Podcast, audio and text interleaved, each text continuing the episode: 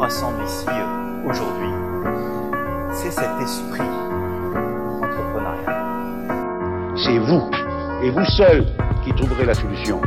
Il faut nous battre pour construire un monde de raison, un monde où la science et le progrès mèneront tous les hommes vers le bonheur. Bonjour à toutes et à tous, et bienvenue dans le Paris Humaniste, le podcast qui vous présente l'histoire de personnes qui ont essayé de remettre l'humain au centre de leur projet entrepreneurial. Bonjour à tous, aujourd'hui je vous retrouve pour le troisième épisode du podcast.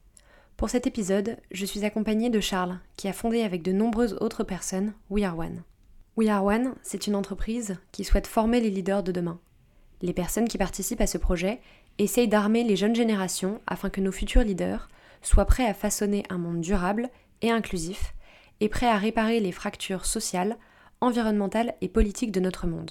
Les acteurs de We Are One travaillent auprès des citoyens par des programmes de mentorat, auprès d'organisations pour les aider à former les leaders de demain, et auprès d'entités publiques pour développer leurs programmes de mentorat et accélérer la transformation sociale. Ils travaillent aussi beaucoup sur l'aspect intergénérationnel. La conviction derrière ce projet, c'est que les jeunes ont beaucoup à apprendre des générations antérieures et qu'il ne faut pas faire table rase du passé, mais se servir de ce que les générations antérieures ont à leur apprendre pour leur permettre de mieux gouverner. Je me suis donc rendue chez Charles pour discuter avec lui autour d'un café du projet de We Are One, de sa création et de son rôle dans l'entreprise. Bonne écoute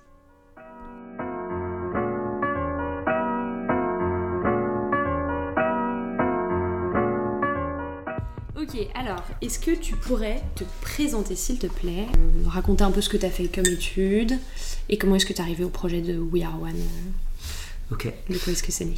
Euh, ouais, je m'appelle euh, Charles Pubassin et je pense que la manière de, dont je peux te parler de mes études, Mhm. euh, c'est principalement de te parler de- des influences familiales Mhm. que j'ai pu avoir. Et je pense qu'il y a deux composantes principales. La première, c'est que je suis né dans une famille très portée sur le secteur public, Mhm. avec deux parents qui sont médecins à l'hôpital.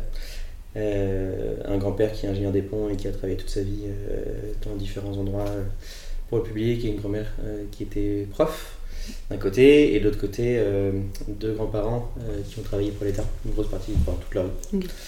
Euh, et donc avec un gros, une forte appétence pour le secteur public, et grandi dans un environnement euh, entouré de gens qui étaient plutôt dans le secteur privé. Donc, ce qui résulte aujourd'hui avec une envie de m'engager sur des grandes causes publiques euh, et la conviction que le privé et l'entreprise notamment a son rôle à jouer euh, Ouais. dans ces problématiques-là. Et la seconde grosse composante, c'est le côté. euh, toute une partie de ma famille est ingénieure. euh, et l'autre co- l'autre composante est plutôt euh, axée sciences politiques. Et donc euh, en fin de terminale, j'étais bon en maths et en physique. J'hésitais entre plein de choses. On m'a dit euh, T'es bon en maths et en physique, on est en France, va faire une maths sup, maths. Euh, et euh, si tu veux faire autre chose après, tu pourras le faire. Euh, à l'inverse, c'est plus compliqué. Et du coup, j'ai fait une école d'ingé euh, après des années de prépa. Euh, et puis assez rapidement, je me suis aperçu que je ne serais pas forcément euh, ingénieur de profession, en tout cas. Et donc j'en ai profité pour faire un peu de sciences politiques, un peu de, de commerce et un peu de design. Et j'ai adoré euh, rencontrer des gens hyper différents les uns des autres, hyper complémentaires, qui se, réu- qui se rencontrent et se réunissent assez peu en réalité. Et c'est ces différentes rencontres qui sont à l'initiative de mon premier projet professionnel, parce que du coup assez rapidement je me suis orienté- réorienté dans les RH, les ressources humaines. Ok, ok. Et euh, est-ce que tu peux nous dire de quoi est né, euh, de quelle conviction, euh, enfin, quelle est l'histoire de la création de We Are One et avec qui est-ce que tu as créé We Are One? We Are One, c'est une organisation qui est née en mars 2019, donc il y a Mhm. bientôt trois ans, de deux convictions principales. La première, c'est que les jeunes générations ont un rôle qui est important à jouer pour réparer les fractures dans notre monde, et en particulier les fractures sociales et écologiques. Euh, et la seconde, c'est que si on veut qu'un changement soit pérenne, euh, long terme et notamment sociétal, il faut qu'il parte de l'individu. Il faut que ce soit un changement, une transformation personnelle. Euh, donc sur, sur ces deux convictions, on a créé avec une cinquantaine de proches de tous âges, je crois beaucoup aux alliances intergénérationnelles. Donc des jeunes entre eux, enfin des personnes entre euh, 20, je dirais, 22 et, et euh, 80 ans, qui partageaient ces deux convictions. C'est comme ça qu'on a créé One. Ok, trop chouette. Et euh, donc, est-ce que tu peux nous décrire euh, précisément ce que fait We Are One? Ouais, bien sûr. Donc sur la base de ces deux convictions, les jeunes générations ont un rôle qui est important à jouer pour réparer les fractures de notre monde et euh, un changement pour qu'il soit pérenne doit commencer au niveau individuel. Notre objectif, c'est d'aller accompagner les jeunes générations de manière à ce qu'ils puissent en, commençant par leur propre transformation personnelle, avoir un impact positif et, changer, transformer le monde de manière plus générale. Aujourd'hui, on agit soit sur de la formation, soit sur du conseil, euh, sur trois grandes, euh, trois grandes catégories. La première, c'est la connaissance de soi, le développement personnel. Qui suis-je? Quelles sont mes forces? Quelles sont mes valeurs?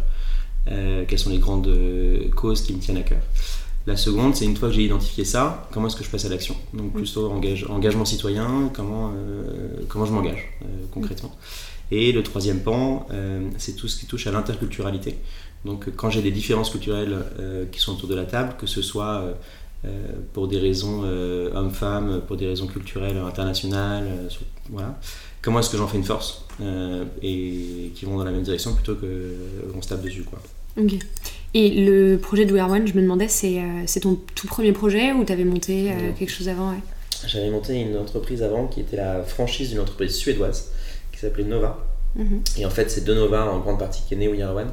Parce que Nova, euh, c'était une communauté dont, qui était basée sur euh, deux convictions aussi. Qui est que le premier, c'est que le, la première, c'était que le leadership de demain, il y aura beaucoup de parcours différents. Mm. Donc typiquement en France, pas que des grandes écoles d'ingé, des grandes écoles de commerce. Mm. Et quitte à avoir des gens à la tête des boîtes, autant qu'ils soient altruistes plutôt qu'égoïstes. Donc sur cette base-là, on, on- on sélectionnait des jeunes de entre 20 et 35 ans, qui- de plein de parcours différents, qui étaient bons dans ce qu'ils faisaient et qui s'étaient engagés euh, pour la société via notamment, via notamment de l'associatif.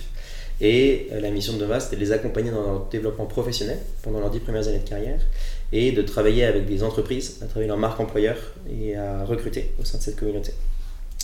Euh, et moi, ma mission, c'était, donc, en tant que franchisé, de comprendre ce qui fonctionnait bien en Suède, principalement, euh, et de l'adapter en France et de voir ce qui pourrait marcher euh, bien et qu'on pourrait développer en plus pour après le faire remonter au niveau international. Euh, et de fil en aiguille, en fait, on s'est aperçu que bah, la, la vraie transfo, enfin, le vrai accompagnement qu'on voulait donner aux jeunes et la- le vrai besoin était beaucoup plus axé sur la transformation personnelle, connaissance de soi, Ouais. plutôt que. Et donc de ça allait découler Oui. le bon job, plutôt que de juste simplement trouver un job. Et on a plein de jeunes qui nous ont dit Mais en fait, tu nous as sélectionnés parce qu'on s'était engagé. Arrivé dans le monde professionnel, euh, on a assez peu de possibilités de s'engager via l'associatif ou des sujets comme ça. Euh, en fait, est-ce qu'on n'aurait pas vocation à s'engager ensemble Ok. Et donc de fil en aiguille, euh, et de là, et la cinquantaine de personnes dont je parlais tout à l'heure, euh, ce sont euh, tous principalement des jeunes de Nova à l'origine, avec qui on a créé WAO. L'idée initiale était de se dire comment est-ce qu'on peut transformer Nova en allant dans cette direction-là. Mhm. La Suède m'a dit, nous on va faire la marque employeur du recrutement. Si tu veux faire autre chose, il n'y a pas de problème, mais ça ne sera pas sous la marque, euh, sous la marque Nova. Et du coup, on a créé WAO en 2019. Mais quel est ton rôle euh, précisément euh, Ouais. dans One Euh, bah, mon rôle, c'est le rôle de, de dirigeant de la structure aujourd'hui. Donc, de créer, principalement de créer la vision, enfin de, de créer la vision, de s'assurer que la vision qu'on est en train de construire est commune et d'emmener les équipes Mm. dans cette direction-là. Euh, de créer l'équipe et après principalement c'est de la gestion euh, c'est de la gestion partenariale euh, enfin de clients et partenariat Ok. euh, de- voilà d'entraîner euh, en fait avec eux. Voilà. Et euh, à, à qui euh, s'adresse We Are One Je sais que on peut, euh, en tant qu'étudiant, euh, regarder un peu ce que fait We Are One, mais je crois que c'est pas, on n'est pas les seuls euh, concernés par le projet. Ouais, on a, euh, on a différents bénéficiaires cibles. Initialement, on, on s'adressait plutôt à des jeunes euh, citoyens, en effet, étudiants ou jeunes professionnels en réalité. Euh, et on le fait toujours. C'est 10-15% de notre activité qui viennent nous voir en disant voilà, je partage ça et comment est-ce que je peux rentrer Mm. dans différents programmes de développement personnel. Euh, et assez rapidement, on a commencé à travailler avec des entreprises, avec des écoles. Mm. En particulier, on a eu la chance d'accompagner le- la création de l'alliance U7, qui est l'équivalent du G7 pour les Mm. universités, qui est une alliance qui a été initiée par Sciences Po et le gouvernement français pendant la présidence française du G7 en 2019, qui sont une cinquantaine d'universités qui partagent globalement les mêmes convictions que les nôtres et qui euh, se disent en tant qu'université, euh, on a euh, un rôle plus large que de juste former des ingénieurs ou euh, Mm. des commerciaux, mais on doit former des citoyens du monde, Oui. Euh, et donc ça a été notre premier pas, on les a accompagnés dans la création de l'Alliance, euh, l'organisation d'un sommet international et puis sur l'année d'après la stratégie euh, sur du plus long terme. Et c'était notre premier pas dans le monde universitaire. Et donc aujourd'hui on travaille beaucoup avec des Mm. écoles et des entreprises. Et puis dernièrement, on s'est beaucoup posé la question de l'accessibilité de ce qu'on faisait, Oui. notamment des jeunes qui venaient nous voir, c'était principalement des jeunes qui étaient issus de CSP+, assez favorisés, qui avaient le luxe de se poser la question euh, de ce qu'ils voulaient faire dans leur vie. Et du coup, on s'est allié avec une association qui s'appelle POWA, et ensemble on a créé un Mm. nouveau programme de mentorat qui s'appelle POWAO, du coup, c'était bien. Ça s'appelait POWAO, on s'appelait We Are One, ça fait WOW, donc c'est le programme POWAO.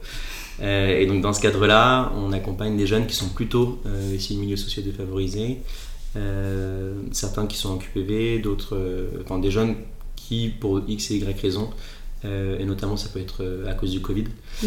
euh, ont été isolés, n'ont pas forcément choisi leur orientation professionnelle, et on les accompagne via un programme de mentorat.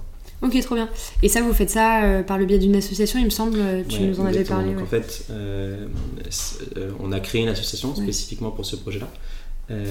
d'intérêt général, dont l'objectif c'est d'accompagner, donc qui a été lauréate d'un appel à projet du gouvernement, un jeune mm. inventeur, euh, et l'objectif, du coup, la mission qui nous a donnée, c'est d'accompagner 500 jeunes euh, en Ile-de-France euh, dans l'année qui vient, en 2022. Et j'avais une question purement par intérêt. comment est-ce qu'on devient mentor et inversement, comment est-ce qu'on peut demander à être mentoré? Alors, comment est-ce qu'on devient mentor? Euh, On a deux types de mentors. Donc, on cherche 500 jeunes. C'est un programme qui a la particularité d'être en collectif, de mentorat en collectif. Mhm. Donc, au lieu d'avoir des relations juste one-to-one, un mentor, un mentoré, on a des groupes de deux mentors et de quatre mentorés qui se réunissent euh, 8 fois 2 heures sur un, échelon de 6 mois. Euh, et pour devenir mentor, donc on va chercher 500 mentorés, donc 250 mentors. On va en chercher 125 de la société civile euh, et 125 qui sont plutôt d'entreprises partenaires. Euh, et pour devenir mentor, euh, bah, la volonté principale, c'est qu'il y a différents critères, notamment en termes d'expérience, euh, en termes d'attitude, de, de, posture, mm. des sujets comme ça, et puis surtout d'envie en fait mm. d'accompagner ces jeunes-là et de le faire pour eux et pas pour soi, parce que ça donne une bonne image, parce qu'on a l'impression que c'est bien vu, etc. Mm. et suite à ça, vous rentrez dans une formation et on a un accompagnement qui vous est proposé. Euh, et pour les mentorer, euh, bah, c'est pareil, c'est principalement sur de la, c'est principalement sur de l'envie mm. euh, et de la, du volontariat.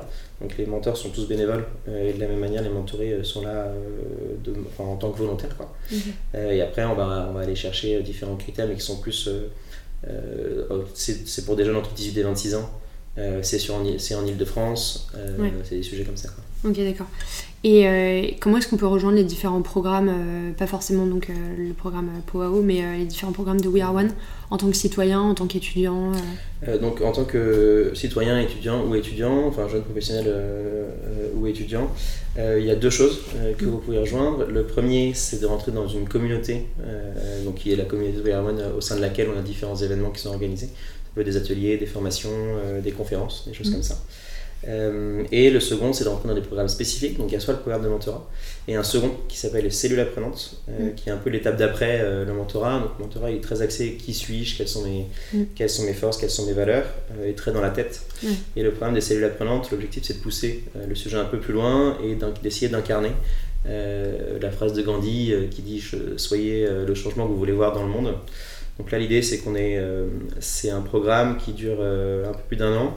Euh, par groupe euh, de 6, 5 à 6 euh, joueurs et deux facilitateurs qui résolvent ensemble tout un tas de challenges qui va, qui va les amener à eux dépasser leurs peurs, aller atteindre leurs rêves, tout en ayant un impact positif. par exemple, tu vas me dire, moi j'ai envie de dépasser ma peur de parler à un inconnu.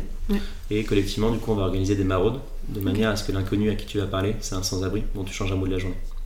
Donc c'est tout un programme euh, via différents challenges que tu, que résous euh, avec euh, une, une, alternance entre des moments où c'est juste dans le groupe et d'autres avec beaucoup de challenges dans la rue, dans le monde réel. Ok, trop bien. Et donc là-dessus, vous travaillez avec des associations ou c'est vraiment juste...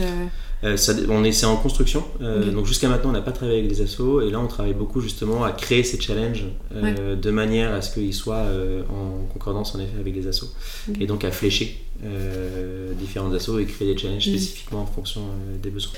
Euh, je pense que, enfin, si je reviens un peu sur comment est-ce qu'on fonctionne chez One et, et, notamment les grands enjeux, enfin les piliers mm. de la pédagogie qu'on peut utiliser, donc à la fois que ce soit auprès d'individus ou que ce soit en école ou en entreprise, il y a à chaque fois trois grands piliers qu'on retrouve.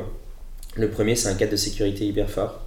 Euh, de se dire comment est-ce que dans le groupe, euh, dans euh, la classe, dans mon entreprise, comment est-ce que je peux créer un cadre dans les programmes de mentorat, c'est pareil, où je peux être moi-même, où je viens pas avec un masque et où je suis en permanence en train de me dire mais attends comment est-ce que les autres ils vont interpréter ce que je vais dire, etc. donc c'est réussir à poser ce cadre. au départ, on se dit c'est un cadre de sécurité, de confidentialité, ce qui se dit ici n'en sortira pas, etc. Ça c'est hyper important. le second, c'est le collectif. On croit beaucoup à l'apprentissage par les pairs. Euh, le programme de mentorat il est en collectif, les pendant c'est un collectif, l'ensemble en fait l'ensemble de ce qu'on fait est en collectif. Et si le cadre de sécurité est bien posé, alors euh, je peux vachement m'enrichir de mm. l'expérience de mes pairs et ils peuvent me renvoyer, ils sont autant de miroirs mm. euh, sur moi de ce que moi je peux vivre, véhiculer. et le troisième, c'est plutôt sur le côté là très pédagogie concrète. On aime bien utiliser ce qu'on appelle la pédagogie intégrale, tête, cœur, corps. Mm. Euh, avec la forte conviction qu'on on n'apprend pas que avec la tête, que avec l'intellect. Euh, donc il y a un enjeu de, il y a des choses qui s'apprennent avec la tête et ça le système français le fait très bien, il n'y a aucun problème. Euh, cœur, c'est comment est-ce qu'on peut apprendre et retenir mm. par les émotions. Et donc comment est-ce qu'on peut organiser des scénettes, faire vivre des choses mm. qui, qui, touchent au cœur concrètement. Et corps, c'est comment est-ce qu'on peut apprendre par des interactions physiques, corporelles. Un exemple, euh, pour comprendre ce que c'est qu'un système complexe. Mm. On fait un jeu où euh, il y a une quinzaine de personnes, il y en a deux qui s'en vont. Euh, les 13 qui restent, la seule règle qu'elles ont, c'est qu'elles doivent choisir chacune deux personnes dans le groupe mm. et en permanence, quoi qu'il arrive, rester à équidistance des deux. donc, tu imagines, chacun choisit, là on dit ok, top, donc toi, les deux personnes que tu as choisies, tu te remets en équidistance. Il y a mm. d'autres gens qui t'ont choisi toi, donc ça les fait bouger, ils se mettent en bon mouvement. Et il y a des personnes qui sont sorties qui reviennent et qui doivent, et qui doivent comprendre quelle est la règle. Euh, et ça, c'est la meilleure manière d'expliquer, ce que, de faire vivre corporellement ce que c'est un système complexe. Et les gens donc beaucoup mieux ça que n'importe mm. quel slide que tu pourras leur présenter après et qui viendront illustrer. Euh, et avec énormément d'apprentissage, avec typiquement, euh, moi un truc qui m'avait beaucoup marqué, c'est même dans cette règle-là, tu as toujours toi du libre arbitre. parce que tu peux rester à équidistance de deux personnes, mais tu as toute la droite qui est entre ces deux personnes-là, dans laquelle mm. tu peux te balader, tout en restant à équidistance. Donc, et ça, je trouve que ça illustre pas mal euh, les environnements où tu as l'impression que tu es figé, que tu as une seule règle, et en fait, tu apercevoir qu'il y a mm. toujours des degrés de liberté euh, que tu peux avoir en plus euh, par rapport à ça. Trop, trop chouette. Et pour un jeune comme moi qui aujourd'hui cherche un peu, tu vois, comment est-ce qu'on peut agir face à certains problèmes environnementaux, sociétaux, etc., qu'est-ce que, qu'est-ce que tu dirais à un jeune qui est un peu paumé qui sait pas trop par où commencer et surtout qui s'inquiète un peu pour son futur? C'est une bonne question. Bah, tu connais sans doute la métaphore du colibri Pas du tout. Pas du tout. Euh, le colibri, l'idée c'est de dire euh, face à un feu, mm. euh, y a, face à un feu de forêt, tous les animaux vont aller chercher de l'eau mm. à la rivière pour éteindre le feu. et le colibri, qui est un tout petit, un tout petit oiseau, va prendre une toute petite goutte dans son bec. Mm. Et tous les autres vont dire Mais attends, ça sert à rien. Quoi. Et le colibri, il dit bah, Moi je participe à ma juste mesure, à ce que je peux faire. Donc je pense que la première des choses, c'est de se dire, ok, euh, comment est-ce que moi je peux participer à ma juste mesure euh, mm. et un peu se déstresser sur euh, je dois sauver le monde tout seul, quoi, principalement. Donc c'est comment est-ce que, à mon échelle, je suis capable d'agir. Et après, je pense qu'il y a plusieurs échelles, enfin chacun d'entre nous a plusieurs moyens d'agir. Il y a sur mon environnement, dans ma vie personnelle, en fait, dans mon mm. environnement, dans ma vie de tous les jours. dans ma vie professionnelle, comment est-ce que je choisis mon boulot, comment est-ce qu'au sein de mon propre environnement je peux changer les choses. Et puis en tant que citoyen, que ce soit euh, au niveau local, au niveau national, euh, via, les différentes, euh, via les différents votes mm. qu'on peut retrouver. Je pense que c'est principalement ça. Peut-être que je pourrais rajouter un autre truc qui est de se dire comment est-ce que tu peux trouver ta bulle à toi, mm. un espace de confort avec des proches, des personnes avec qui tu peux partager les choses, avec qui tu peux partager tes anxiétés, mm. etc. qui fait que tu peux y revenir et une bulle de sécurité dans laquelle tu es en sécurité en fait.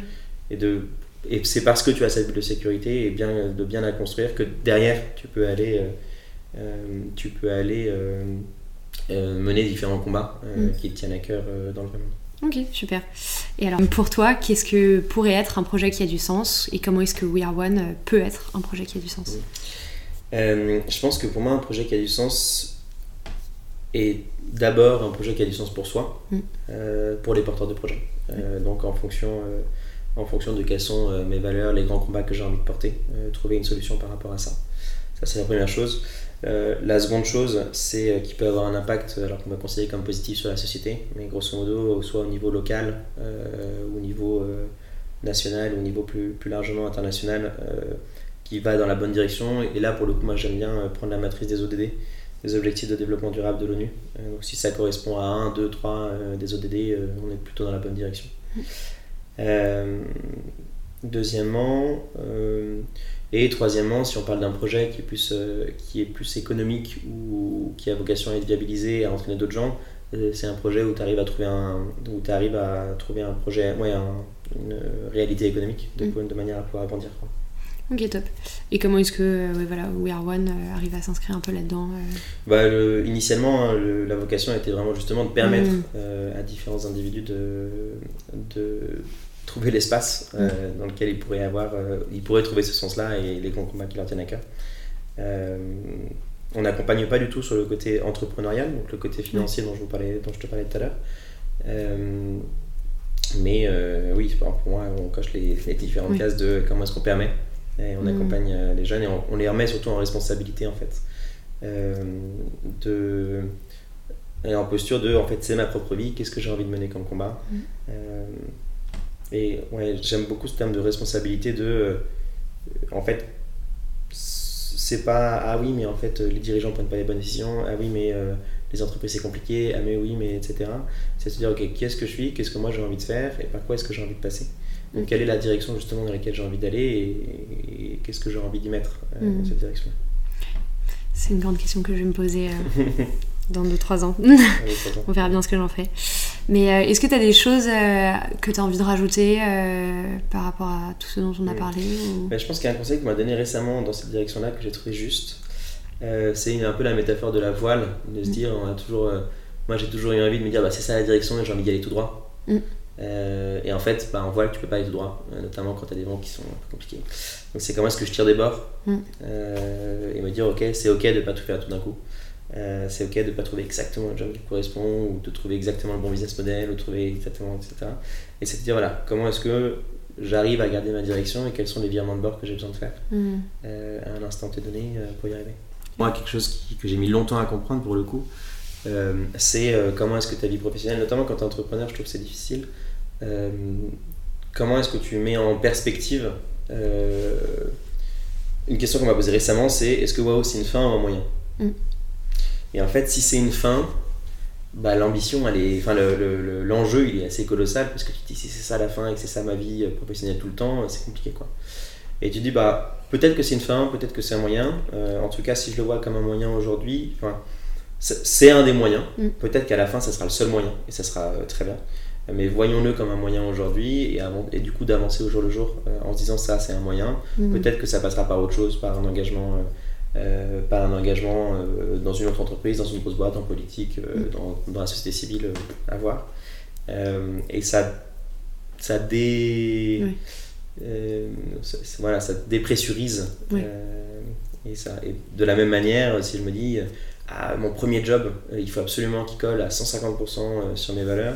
Et en fait, de se dire, bah, mon premier job, ça sera euh, un moyen au départ mm. euh, de pouvoir euh, développer des compétences, de pouvoir être autonome, de pouvoir commencer à aller dans la bonne direction. Chacun y trouvera ses moyens, mais voilà, d'y aller par, par petites touches. Ah, et de ne pas mettre une pression énorme sur ce que je peux retrouver. Alors, je peux te dire si ce que je peux te rajouter, c'est pourquoi est-ce que ça s'appelle We Are One? Mm-hmm. ça le il vient principalement. Euh, le oui, grosso modo, c'est les constats qu'on fait euh, d'un monde qui est fracturé mm. euh, et d'une envie de le résoudre. Il y a plein de gens qui le font. Mm. Plein d'organisations, plein d'associations, mm. un peu à droite à gauche, qui font le même constat. Et le oui vient réaliser ça en disant on est plusieurs à faire ce même constat. Il a pas que vous. Voilà. Et reconnaissons qu'on est plusieurs à faire le même constat. R, c'est comment est-ce que soi-même, chaque organisation et chaque individu, à proprement parler, on peut incarner être le changement qu'on veut voir. Et One, c'est comment est-ce qu'à la fin on peut porter euh, une action commune, mm. euh, une envie commune d'aller dans la même direction euh, et porter une voix commune, notamment auprès des dirigeants, si on parle plus de la jeunesse. Ok, très très stylé. bah, franchement, merci beaucoup. Ah, je pense que c'est bon. ouais, tu penses que c'est bon? Là, je pense que c'est bon. Bah, merci beaucoup pour toutes ces petites réponses. Avec plaisir. Comme vous venez de l'entendre, le projet de We Are One fait intervenir différentes notions, notamment des notions relatives à l'humain, thème qui, comme vous l'aurez compris, m'est assez cher. Je vous en ai également parlé en début d'épisode, mais ce projet s'appuie aussi beaucoup sur l'aspect intergénérationnel et la nécessité de l'apprentissage par les pairs, qui est également une notion que je trouve très importante. Je vous invite à aller faire un tour sur le site de We Are One, que je vais vous laisser en barre d'infos. Cela vous donnera peut-être l'envie de participer à leur programme de mentorat. Encore une fois, je tenais à vous remercier d'être de plus en plus nombreux à écouter chaque épisode. N'hésitez pas à partager cet épisode autour de vous et à aller vous abonner à l'Instagram du podcast. C'est at parihumaniste underscore podcast. N'hésitez pas également à laisser une note. Et si vous connaissez quelqu'un dont le projet pourrait rentrer dans le cadre du podcast, je vous invite à m'écrire un DM sur Instagram. Quant à moi, je vous retrouve très vite pour un prochain épisode. À bientôt!